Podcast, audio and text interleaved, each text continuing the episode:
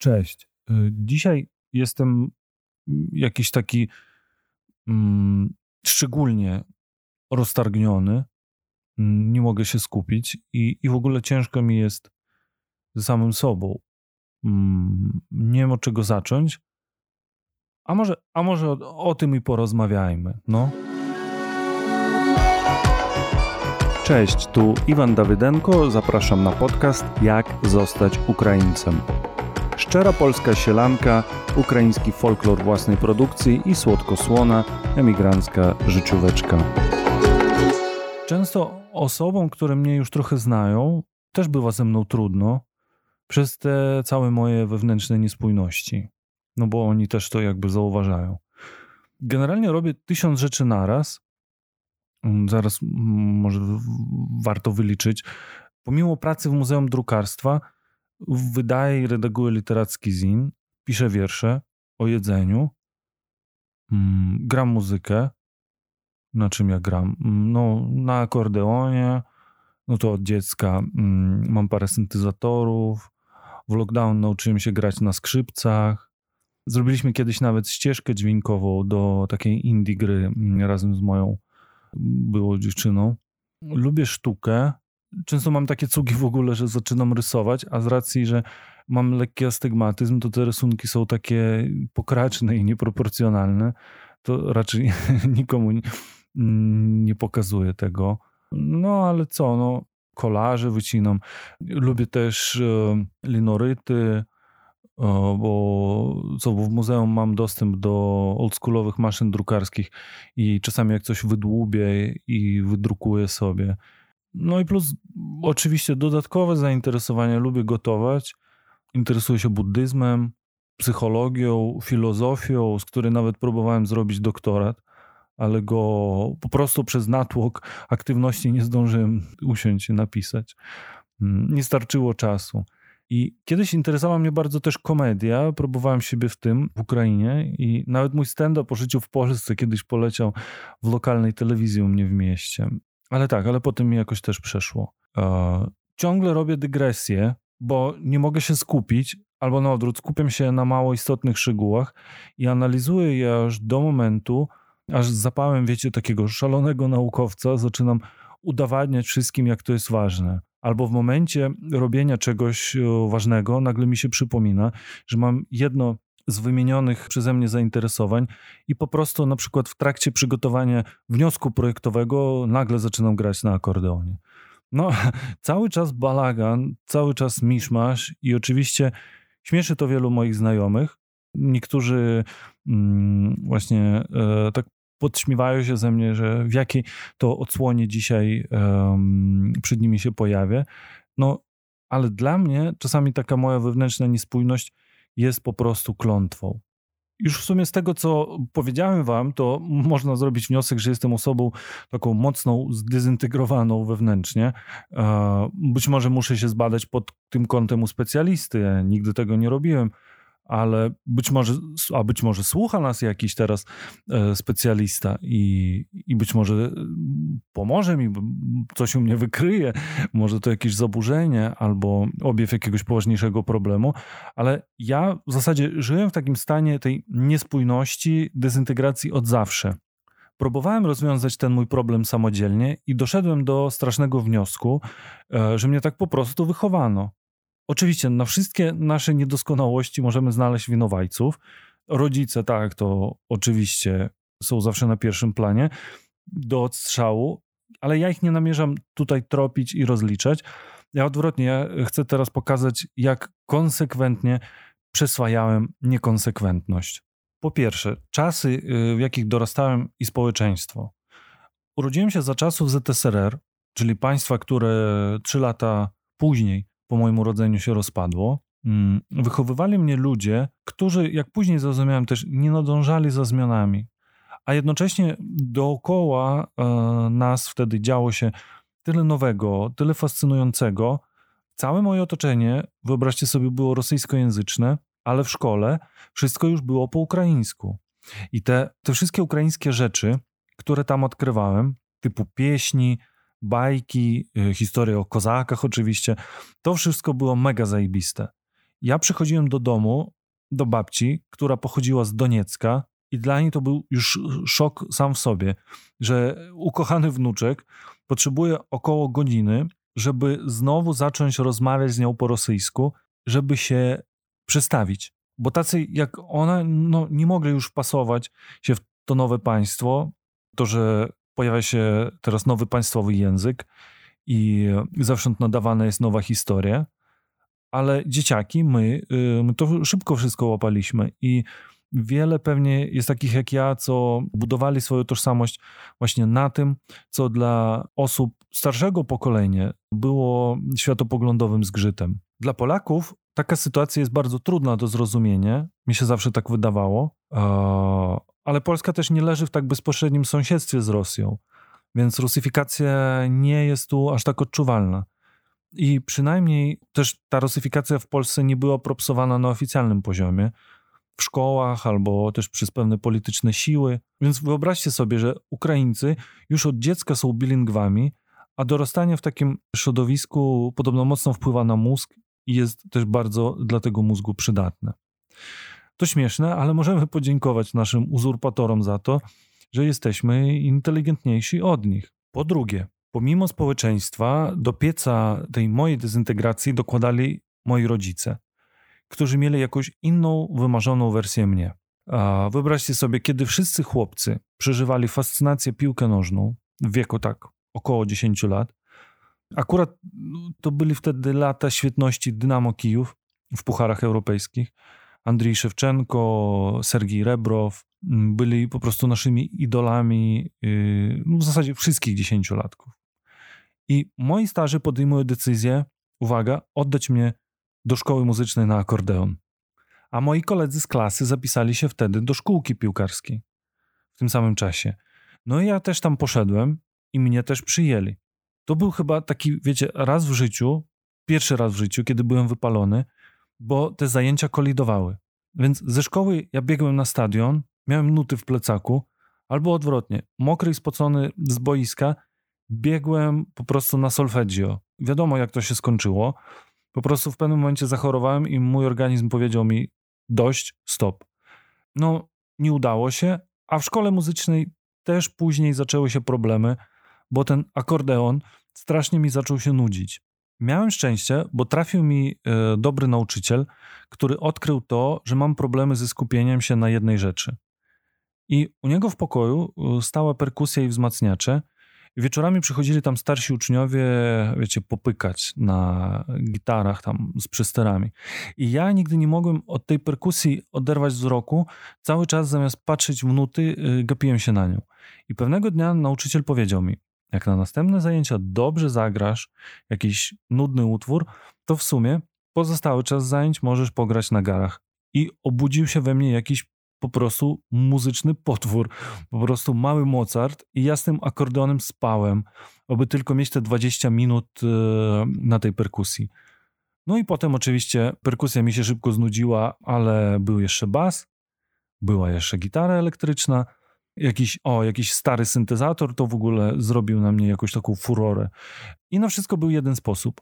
Oczywiście, że na niczym nie nauczyłem się grać dobrze, ale jakoś przez tą szkołę muzyczną przyśliznąłem, a nauczyciel, co ciekawe, też po tym jak skończyłem szkołę się zwolnił.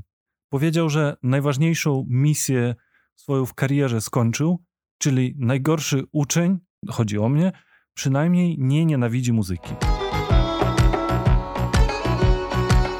Co jeszcze? No, okres transformacji, te szalone lata 90., jak ich nazywają, w których dorastałem, to on też zostawił na mnie ślad. E, bo wtedy, jak ja zauważyłem, społeczeństwo było podzielone przynajmniej na dwa obozy.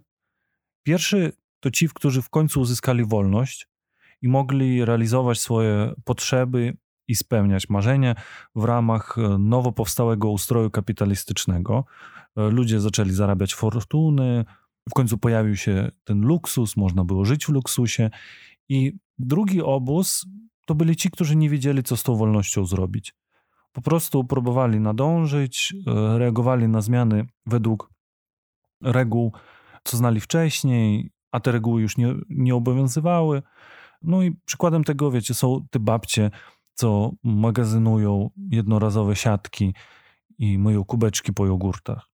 Więc ja celowo też nie chcę używać podziału na biednych i bogatych, ale ci, co dorastali w 90., mnie zrozumią, mm, bo też komputery byli nie u wszystkich. Płaskie telewizory, nawet nie takie płaskie jak teraz, ale bardziej płaskie. Konsole e, też nie byli u wszystkich. Fakt posiadania czegoś takiego zmieniał dużo.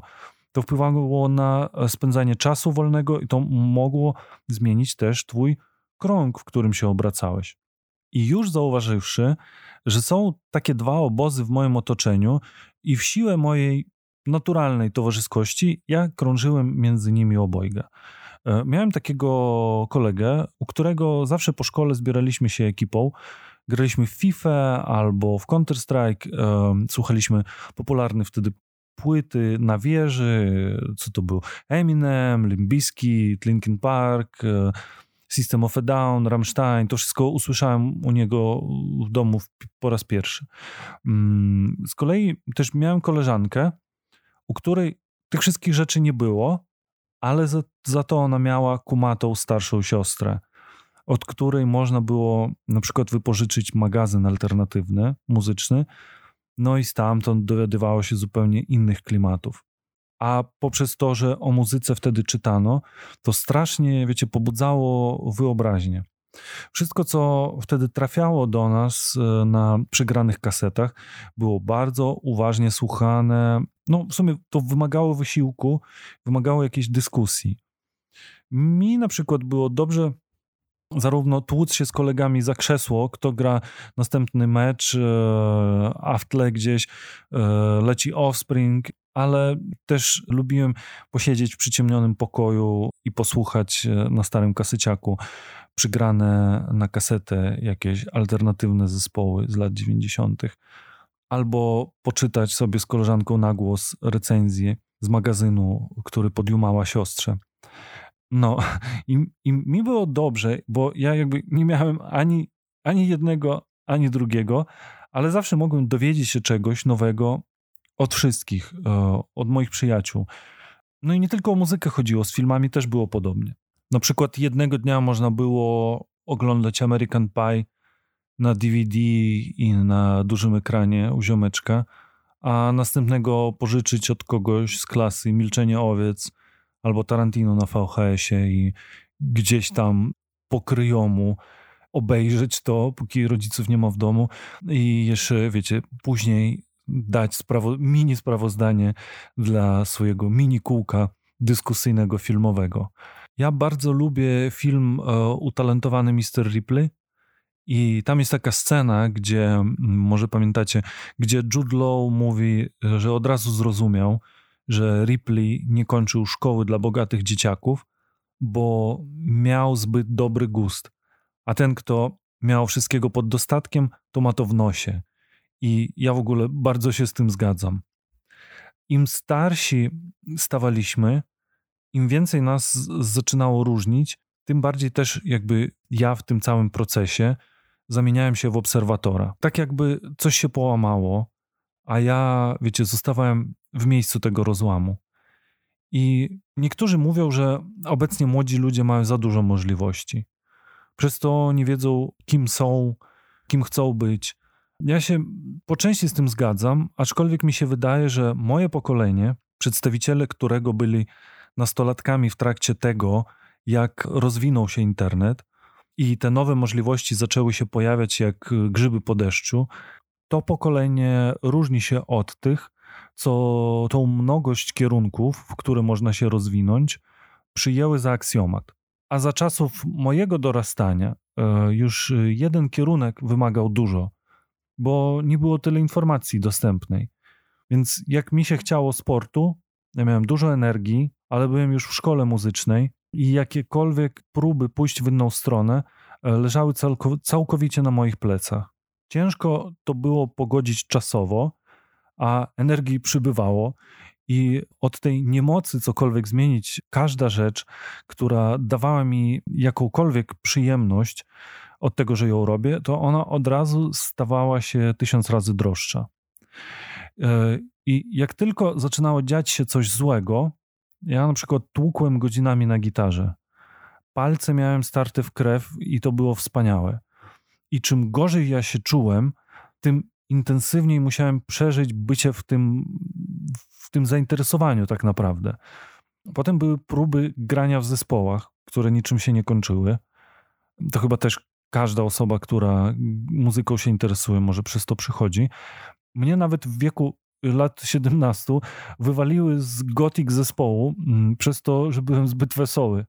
Ale to było potem, a wtedy po prostu kompulsywnie uciekałem w zainteresowanie dla przyjemności. I im starszy byłem, tym więcej możliwości pojawiało się. Czasy się zmieniały, ja się zmieniałem, ale jak się okazało, ta kompulsywność nie znikała. No i jakoś wykształcił się u mnie taki durny nawyk, że musiałem czymś się zająć, żeby zapomnieć o tym, co się dzieje dookoła. I przez to poznawałem dużo bezużytecznych, tak naprawdę ciekawostek, na przykład o programowaniu albo o designie, albo o robotyce, coś, co jakby absolutnie nie pokrywało się z moją codziennością. I moi znajomi bardzo często po prostu zaczynali mnie za to hejtować. Uważali mnie za wariata, bo niby w ogóle po co, dlaczego i, i na co. A ja tak jak, jak, jakbym czuł, jakbym miał wewnątrz siebie kilka podzespołów osobowości, o których inni nie wiedzą. No i ludzie nie lubią tego. Mm, wiecie, to jest podejrzane, to jest niekonsekwentne. A tak jak mówi ulubiony psycholog branży marketingu Cialdini, w ludziach właśnie tą konsekwentność e, cenimy. Więc z racji tego, że raczej cierpiałem przez moje kompulsywne ucieczki w zainteresowanie, e, w których z reguły nie było nic złego, to w pewnym momencie dobrą była decyzja powoli ograniczać ten zasięg e, moich życiowych tematów do tych mm, związanych bardziej ze sztuką, bo, bo w sumie w artystycznych środowiskach mm, nic dziwnego, że ludzie mają wiele zainteresowań. Tak, artyści nie wszędzie są darzone powszechnym szacunkiem. Moi starzy też jakby nie są wyjątkiem. Ostatnio w ogóle, ostatnio w ogóle przyłapałem mamę na tym, e, kiedy opowiadała koleżance o Centrum Sztuki Współczesnej, e, który niedawno powstało w Żytomierzu. No i powiedziała, no tak, no wiesz, przyjechali artyści, podurkowali, od słowa durak, dureń, w sensie, że cię powygłupiali. E, dostali pieniądze z dotacji i wszyscy są zadowoleni. W Polsce jest właśnie tak samo. O, tu takich przykładów za ostatnie lata w zasadzie w każdym większym mieście było sporo, kiedy gdzieś w miejscowych mediach o, artyści byli krytykowani.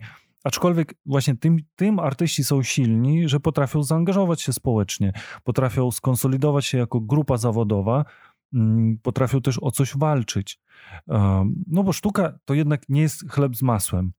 Wrażliwość się kształci, Mam nadzieję, że nie brzmię, jakbym tu wam odkrywał teraz prawdę o świecie, ale mówię z perspektywy mojego doświadczenia. A już pewnie y, zdaliście sobie sprawę, że ja nie miałem jakiegoś takiego super fartu, tak naprawdę. Tym bardziej, że znam ludzi, którzy mieli go o wiele więcej i literalnie we wszystkim. Pamiętacie mojego kolegę, który walił konia psu, Gieszę? Ten to miał farta we wszystkim. Generalnie on też studia przyczołgał, ściągając od wszystkich. Nasz opiekun grupy e, cały czas dawał za zadanie go ogarniać, pijanego transportować z akademika na zaliczenie. No, no bo on był przypałowcem, ale zresztą był dobrym i zabawnym kolesiem. No i miał farta jak diabeł po prostu. Na przykład raz z kolegą poszli nad jeziorko i o 10 rano już wypili po 0,7 na łeb zrobiło się gorąco i postanowili poskakać z górki w wodę. Giesza skoczył, ale do wody nie trafił, a spadł, spadł na piasek z wysokości drugiego piętra, powiedzmy. No i leżał tam, póki jego kolega nie zaczął go szukać. Zszedł na dół i pyta go, co ci jest. No a tamten mówi, że plecy mu bolą. No i kolega na to, czekaj, trzeba pochodzić po plecach i zaraz będzie lżej. No i póki ten jego wstawiony kompan próbował sił w nastawianiu złamanego kręgosłupa, to ktoś, kto wszystko to widział, wezwał pomoc. Przyjechała karetka i typa zabrali do neurochirurgii. A tam się okazało, że miał farta. Fakt, że był poobijany, ale nie uszkodził sobie rdzenia kręgowego. No po prostu taki farciarz z niego. A w rzeczach mniejszych to w ogóle jeszcze więcej tego miał. Takie sytuacje typu znajdowanie pieniędzy na ulicy, omijanie kanarów, co mi się nie udawało nigdy, ogarnianie jakichś zapomóg, bonów. Typ jakoś o to specjalnie nie starał się nigdy, a zawsze mu to szło. I natomiast nie szło mu w jednej rzeczy. Bardzo chciał robić rzeczy artystyczne. To znaczy, artystyczne to zahaczało raczej o e, wyrafinowany gatunek muzyczny pod tytułem e, Jabol Punk. Pisał piosenki, wiersze pisał, rysował rysunki ołówkiem w stylu kuc. Oczywiście wszystko z dedykacją dla jakichś dziewczyn z tego kręgu. Um, miał taką zajawkę. Był bardzo wytrwały, co jest też ważną rzeczą, o której nie powiedziałem, ale absolutnie nic mu nie wychodziło.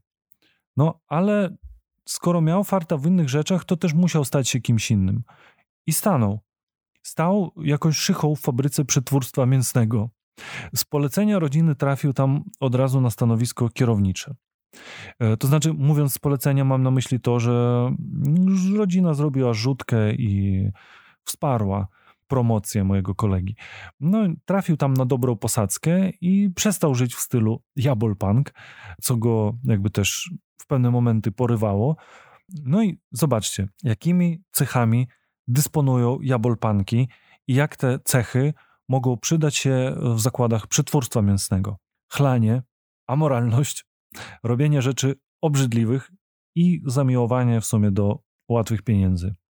E, to łączy te dwa środowiska, jak mi się wydaje, więc kolega okazał się po prostu stworzony do takiej pracy i bardzo szybko zaczął robić karierę, osiągnął sukces. No właśnie, sukces. Sukces, o którym wszyscy marzymy.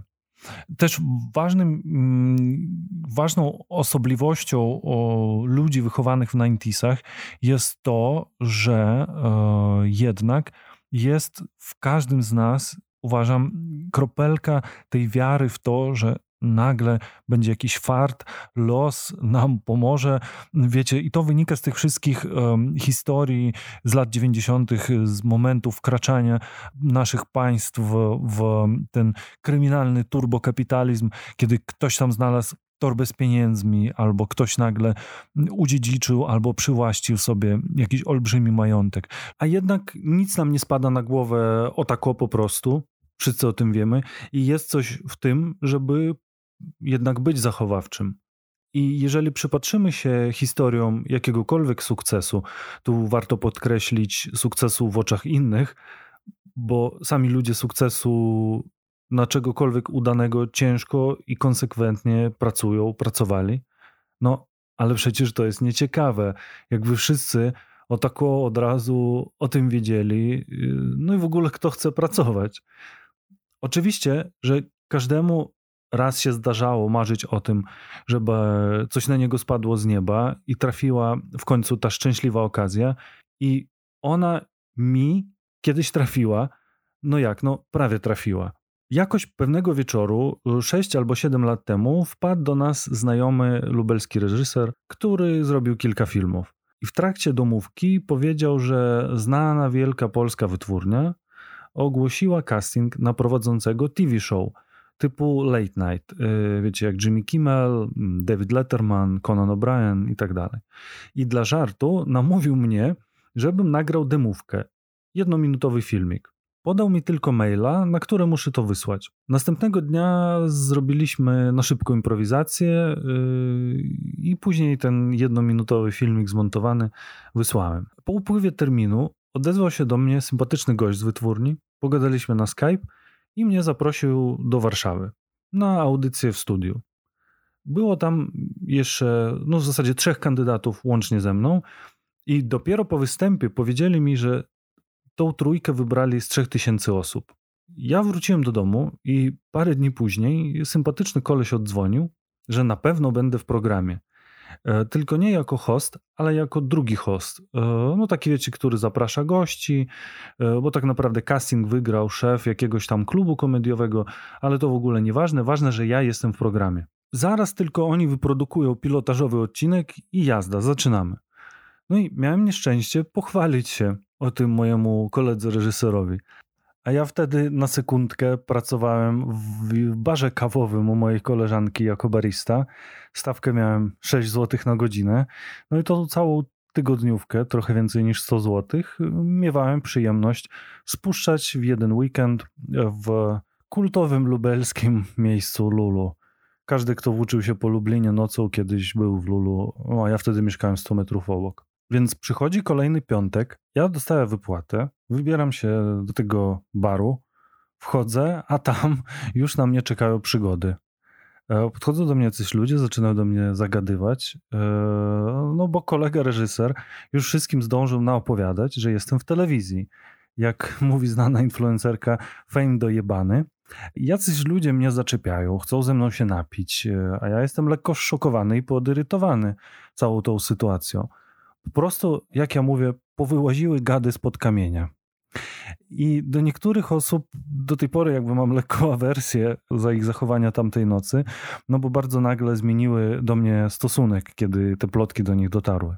Ale mniejsza z tym, najciekawsze zaczęło się potem, bo ten program, jak się okazało, się nie wypalił. Przez aferę z wolnością słowa wycofał się zagraniczny inwestor. Sympatyczny koleś z Warszawy wyjechał do Hollywood, bo go tam chcieli, a ja zostałem w Lublinie, gdzie mnie już nie chcieli. Jednak największym gadem w całej tej sytuacji okazałem się ja, bo w międzyczasie nie pomyślałem i się zwolniłem z tamtej kawiarni. Nie wiem czemu. Nie nazwałbym tego tak, że sodówka uderzyła mi do głowy. Nie myślałem, że oto w końcu jestem kimś, jestem nowym Lettermanem, Konanem. Nie wiem, jak wytłumaczyć tą zupełnie irracjonalną decyzję. Aczkolwiek nagle to do mnie przyszło, no i to zrobiłem. Później oczywiście kompulsywnie, wiele razy, całą tą sytuację u siebie w głowie przegrywałem nocami, kiedy nie mogłem zasnąć. I po prostu, jak, jak zazwyczaj mówi mój stary, ktoś musiał mi pozazdrościć. I jakby wszyscy ci zazdrośnicy wiedzieli o tym, przez co ja przechodziłem, potem jak mi po prostu na głowę spadła nagle ta świetna okazja, za którą serdecznie dziękuję, e, to no nie wiem, czy by mi ktokolwiek pozazdrościł.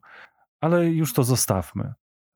Ukraińcy mówią, że żaba to najsilniejsze zwierzę na świecie. Udusiła ona bowiem pół świata. Więc jeżeli dusi was żaba, to znaczy, że jesteście o coś zazdrośni. Takie ma znaczenie ten frazeologizm. Więc jeżeli patrzycie na kogoś i zaczyna was dusić ta żaba, to pomyślcie o tym, że ten ktoś tak naprawdę musiał włożyć w to dużo bolesnej, konsekwentnej pracy, albo doświadczyć też dużo bólu, który go motywuje do drążenia tego tematu. Jak ja w sumie zawsze interesowałem się tą sztuką, to musiałem utrzymywać się w sumie z dorywczych, czasami głupich prac, i dlatego, żeby znaleźć wolny wieczór i w wolny wieczór coś napisać, napisać wiersz, i dla mnie to było tym szczęśliwym momentem w moim życiu. No, ale dla osób, z którymi pracowałem w tych miejscach pracy, które wydawały się społecznie mniej prestiżowe i tak jakby mniej sensowne w odniesieniu do tego wymarzonego sukcesu, to, to wszystko wykraczało poza ich zrozumienie świata, więc ja musiałem z tym po prostu kryć. Wyobraźcie sobie, koleś pracuje przy rozbiórce domów drewnianych i przychodzi do majstra i czyta mu wiersz. I co majster na to powie? No powie, że jestem nieźle rąbnięty. E, dlatego wracając do tej żaby, ja nikomu nie zazdroszczę. Sukces, fame to absolutnie niczego nie zmienia. Teraz tak, dziadersi bulwersują, że dzieciaki chcą być influencerami, po części przez to, że oni też tego nie mieli, ale też częściowo przez to, że no, nikt nie myśli o odwrotnej stronie fejmu, bo też fame nie przynosi szczęścia. Ja kiedyś e, znałem m, typów muzyków, którzy napisali piosenkę na konkurs nieoficjalnego hymnu Euro 2012. Wiecie, to byli zawodowcy. No w sumie byli dobrzy między innymi w jazz, pisali dobre teksty, a wtedy tak dla jaj coś zrobili w 5 minut, w piosenkę w stylu reggae czy tam ska i wysłali na konkurs. w Polsce to było co? To było Koko, Koko, Eurospoko, tak? A ukraińskiego, co ciekawe, nikt nie zna i nie pamięta, ale to był ten kawałek od chłopaków z mojego miasta. Ludzie na nich e, zagłosowali. Pisali o nich też wszędzie e, i wszędzie pokazywali ich mordki. Ale wiecie, co okazało później? Żeby odebrać nagrodę, bo tam nagroda spora, pieniężna, do tego jeszcze mm, była dodatkowo, to trzeba było podpisać kontrakt który wiązał się z, po prostu z tysiącem zobowiązań, w tym odsprzedaniem praw. I dlatego, żeby ta piosenka poleciała na stadionach i w przerwach między translacjami, to trzeba było też zrobić teledysk. A teledysk nieznanemu zespołowi z prowincji nikt nie zrobi. Więc producenci postanowili tak, zaprosić do niego gwiazdy. Ale jak tam były gwiazdy, to nie był już ten zespół. Dlatego nazwę zespołu zmienili na All Stars. E, na YouTubie zresztą znajdziecie to jako All Stars. A dlatego, że w zasadzie każda gwiazda miała inny tembr głosu, to muzykę nieco zmienili na taki po prostu plastikowy technobit. A skoro pojawiło się więcej gwiazd, to dodano dodatkowe zwrotki, które już totalnie jakby nie mieli sensu w porównaniu do tego, co chłopaki przygotowali. I zostało zresztą mojemu koledze, który był frontmanem w tym zespole, tylko stać gdzieś z tyłu z gitarą i pojawia się on w tym teledysku tylko przez kilka sekund. Tym bardziej, że według kontraktu koszty poniósł zespół, więc w ostateczności po tych wszystkich perypetiach honorarium dla każdego wyniósł koszt najniższej krajowej. I oni po prostu postanowili, że cały ten hajs przekazują na leczenie swojego chorego kolegi. Gdzie są ci kolesie teraz? No, nie wiem dokładnie, jak potoczyły się ich losy, ale na pewno wiem, że oni dalej grają. Może zróbmy tak, że dostaniecie ode mnie pracę domową, która ma polegać na tym, że połączycie coś użytecznego z przyjemnym dzisiaj. 15 minut w sumie wystarczy. Tu się liczy intencja. Ok? Z wami był Iwan Dawydenko od 9 do 17 szeregowy pracownik Domu Słów w Lublinie. Po nocach tłumacz języka ukraińskiego. Raz na tydzień początkujący poeta. Raz na miesiąc taki se muzyk. Kilka razy do roku redaktor magazynu Malkontenty. Jeszcze do niedawna nieogarnięty doktorant filozofii, niedzielny buddysta, sobotni piekarz, polski Ukrainiec i ukraiński Polak. I ukraiński Ukrainiec oczywiście. A, i podcaster. Cześć. To był Iwan, a w następnych odcinkach Was czeka więcej instrukcji na temat tego, jak zostać Ukraińcem.